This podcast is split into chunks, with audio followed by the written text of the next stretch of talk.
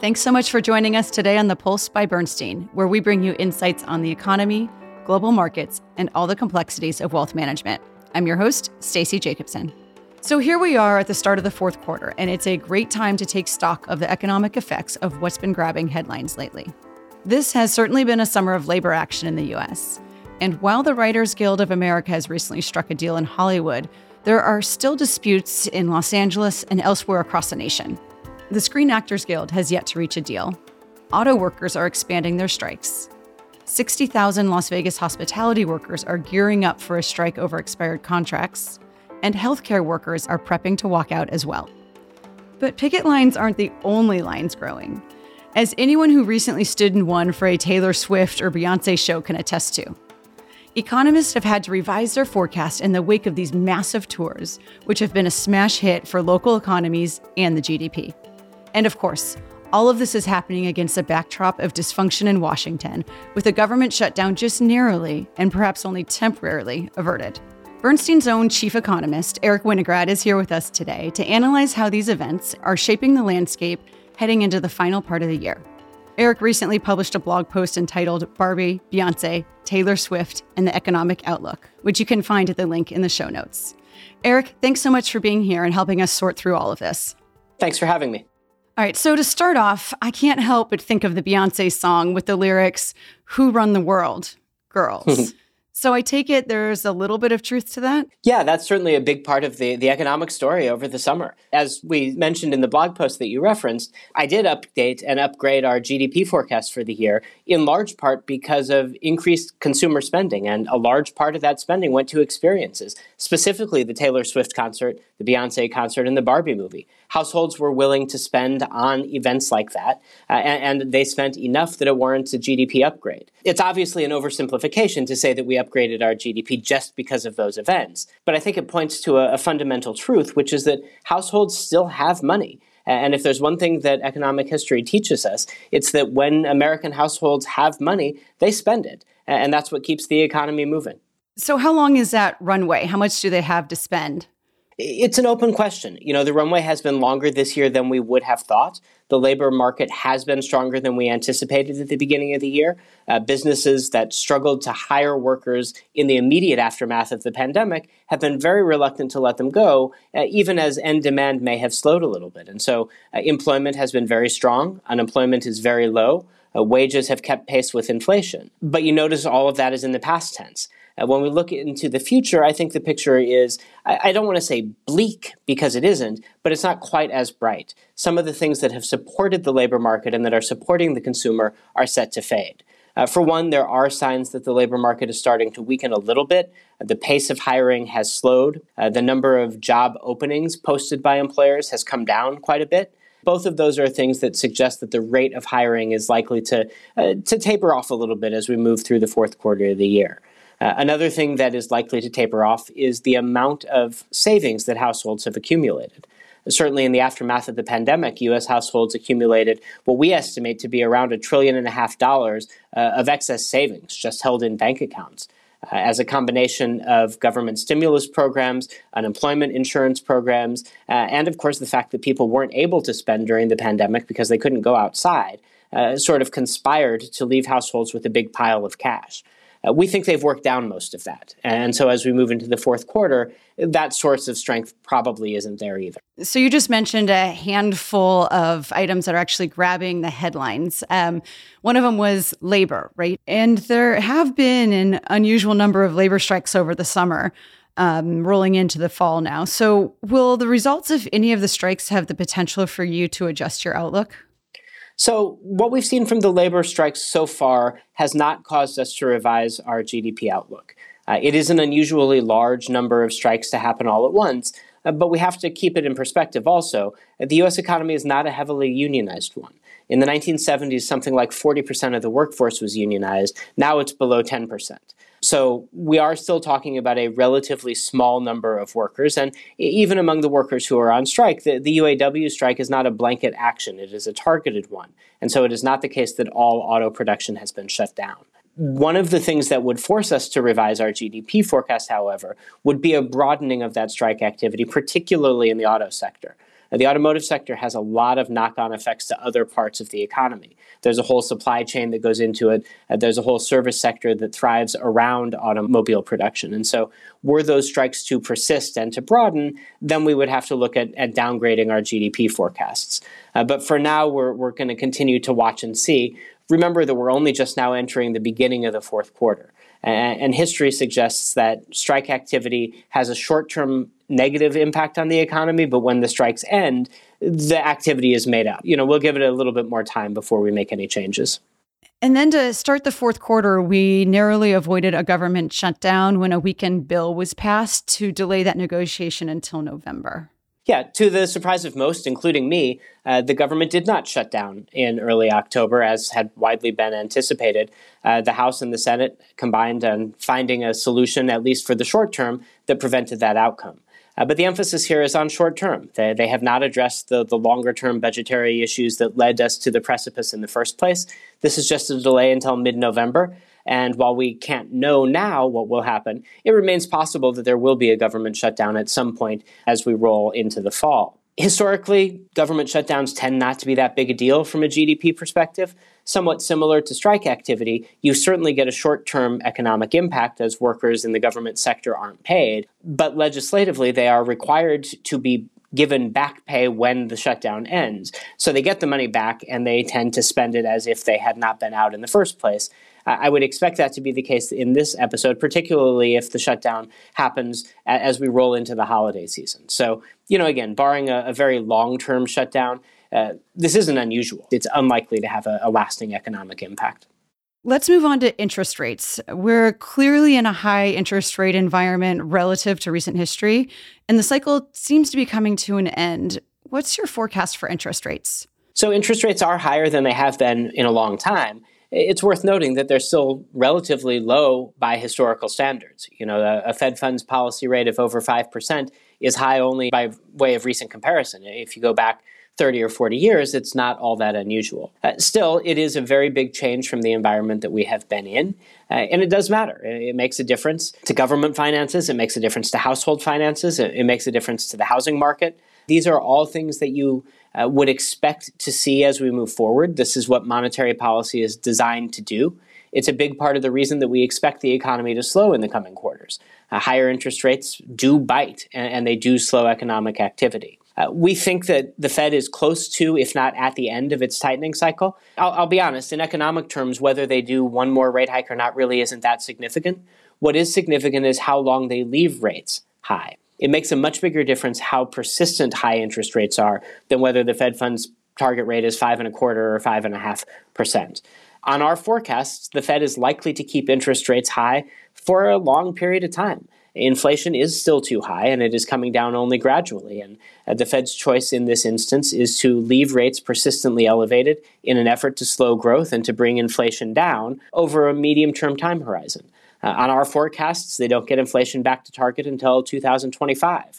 And that means that we don't expect interest rates, the Fed's target rate at least, to get back to its estimate of neutral, which is between 2.5% and 3%, through the end at least of 2024 and probably well into 2025. Now, market-driven interest rates are a different animal. Right now, interest rates have risen quite significantly over the course of the last couple months. The yield on the 10-year Treasury bond is over 4.5% for the first time in a long time, close to the highest that we've seen in 15 or 20 years.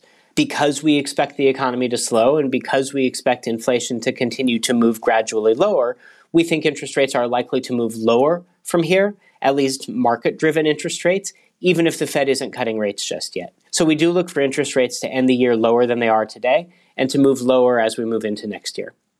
Eric, you had said that how long rates stay high is more important than how high they go. Can you unpack that? Yeah, I think it's worth taking a deeper dive into that. If you think about the ways in which businesses and households finance themselves when they borrow money, usually they have a period of fixed interest rates. So take, for example, an adjustable rate mortgage. You have a 5 or a 7-year period in which your interest rate is set. And so it doesn't matter what happens with interest rates, right? So if interest rates go up and then back down, all that matters to you is where they are at the beginning and at the end of that adjustment period. But if they go up and stay up, when you get to the end of that period, you will be forced to refinance into a higher mortgage rate. The same is true, only more so, from a corporate perspective. Most businesses borrow on a fairly short-term basis, so 3 years or 5 years or something like that. And again, for a lot of them, that rate is fixed for that period. So if rates go up and down during the 5 years, they don't matter. But if they are still up at the end of that period, then it matters a lot, because rolling over that debt becomes much more costly.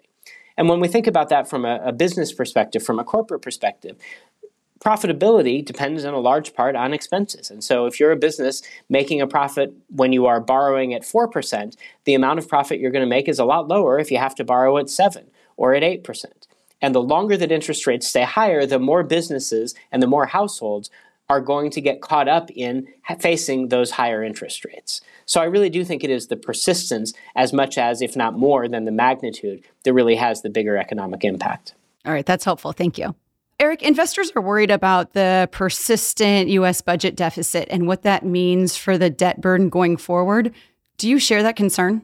So one of the things, you're right, one of the things that many have used to explain the recent rise in interest rates in the U.S., particularly in longer-dated Treasury bonds, is deterioration on the fiscal accounts. This sort of is related to the shutdown that didn't happen and the one that might happen again in November. The perception is there that the U.S. government doesn't have its fiscal house in order. And indeed, if you look at Congressional Budget Office forecasts, which are nonpartisan forecasts based on current legislation, the government is likely to run a deficit of roughly 5 or 6% per year every year through 2033. That's a lot of money to be borrowing, and with the debt-to-GDP ratio already at 100% and headed higher, it raises some concern. And, we do share some of that concern. I do think that the budget position is unsustainable in the long term. And based on the debate around the shutdown, it doesn't appear that there are plans underway to really address this in a long-term way. There's a willingness to kick the can down the road a little bit, to sort of continue doing things the way that they have been done without either addressing the long-term spending or the long-term revenue concerns. And, it is both, right? This isn't just a spending problem, it's a revenue problem. The government budget works the same as anyone else's. You have money that you spend, and then you also have income. Most of what the government spends on is entitlement spending. There doesn't appear to be political appetite to address that. Most of the government's revenue is taxes, and there doesn't appear to be political appetite to address that side of the equation either. And that leaves you with no choice but to borrow if you're not willing to cut spending or raise taxes. I don't worry that, and I don't think investors should worry, that we are on the cusp of a debt crisis where all of a sudden no one is interested in buying U.S. debt. Certainly, the more debt that's out there, the greater the risk of that outcome is, but there isn't a lot of evidence. Treasury securities are still very much in demand, and the dollar is still the reserve currency of the world, which gives the U.S. a special privilege when it comes to issuing debt. But you do have to keep in mind that one of the government's other expenses is paying interest on its debt. And with interest rates higher, the cost of paying interest on our debt is only going to go up in the coming years as interest rates stay high and as the amount of debt outstanding grows. And every dollar that is spent to pay interest on debt is a dollar that isn't being spent on something more productive. So, I think of the debt burden and the persistence of the debt burden as a significant headwind to future growth. And that's something investors should take into account, even if it doesn't cause a debt crisis. So far, we've focused on the U.S. I'd now like to take it overseas to Europe and China, two economies that did not experience the third quarter consumer surge that the U.S. benefited from. The European economy looks a little bit weaker than the U.S. economy does. While our economy appears to have accelerated over the summer, theirs did not, and forward-looking indicators look relatively weak. The outlook there isn't quite as bright, although I would want to jump in here and observe that Taylor Swift will be touring Europe next year. So, there is some upside possibility associated with that. But on a more serious note, the European economy does look a little bit sluggish here. We think that the European Central Bank is done raising interest rates, and it's likely that they will need to lower interest rates sooner than the Fed will. The truth is that the cost of living adjustment, the cost of living crisis, as it is called in Europe, hit harder there than it did here. There wasn't as much fiscal stimulus, households didn't accumulate as much savings, and it's naturally sort of a lower growth economy anyway. The demographics suggest slower growth over any given time horizon. So things don't look quite as bright in Europe as they have in the U.S. They don't look terrible. We're not forecasting an imminent recession there either, but the outlook there looks more sluggish. The other economy that has had a disappointing performance over the course of this year is China. where hopes that an initial surge after recovering and reopening from the pandemic would last have been dashed. There was a quick surge, but it faded very quickly, and the economy has fallen short of most market expectations in terms of growth, although it has been fairly consistent with what we expected. Our view is that China is in the midst of, and probably in the early stages of, a long-term secular slowdown. You know, investors became used to China growing at 8, 9, even 10% year after year, and that's just not possible when you have a much bigger economy as they have today. And China's economy is much larger, and growing at a high rate off of a large base is simply mathematically more difficult than it is when you have a lower starting point. Even beyond that, China is in the middle of a very important transition away from a heavy industry, infrastructure investment, and export-driven model to one that's more domestic-facing, that is more consumption-oriented. That is probably a better model in the long term. It will leave their economy more self-sustaining, less dependent on the global economy, less dependent on the property sector, for example, where there are clear signs of excess. But transitions don't come without friction, and part of that friction means slower growth. And so we think that the slowdown that has set in this year is likely to continue. Policymakers will ease conditions. They'll take measures to stabilize things. But investors should be aware that their intent is to manage the downside risks. It's not that they're trying to boost growth back to a more rapid trajectory. So how does the negative economic situation in China impact the U.S. economy? So we don't expect significant implications for the U.S. economy from a slower China. The U.S. is not a very trade-sensitive economy. Economists measure trade through what we would call openness, and it's a very simple, you add exports as a percentage of GDP plus imports as a percentage of GDP, and that gives you a rough metric. The U.S. is at about 30, which by international standards isn't really that high. So a slower China doesn't help us, but it doesn't have a large direct implication in terms of growth. Where we would want to be a little more wary is if there are indirect effects. So, for example, if China's policymakers prove unable to manage some of the bad debt in that economy, if there is a financial market event or a financial sector event, that could have a negative spillover effect, even if only through sentiment, that could weigh on activity in the U.S. But our base case is that a slower China should not have an untoward effect on the U.S. economy. We did a quick hit on the strikes, on the government shutdown, on the interest rate movement, and a little global tour of Europe and China. When you tie all of that together, what may the impact be on the financial markets? We look at the period ahead from a financial market perspective and think that there are some challenges that have to be overcome. A sustained period of elevated policy rates and tighter financial conditions is going to slow growth, and growth-sensitive assets in particular may struggle as a result. The good news is that we aren't forecasting a sudden stop. We aren't forecasting a hard landing. And so concerns about a recession are fading, we think, and that has supported equity markets in particular. But that doesn't mean that there's a whole lot of upside to growth. I think we've seen the best period of growth that we're likely to see for the next few quarters already.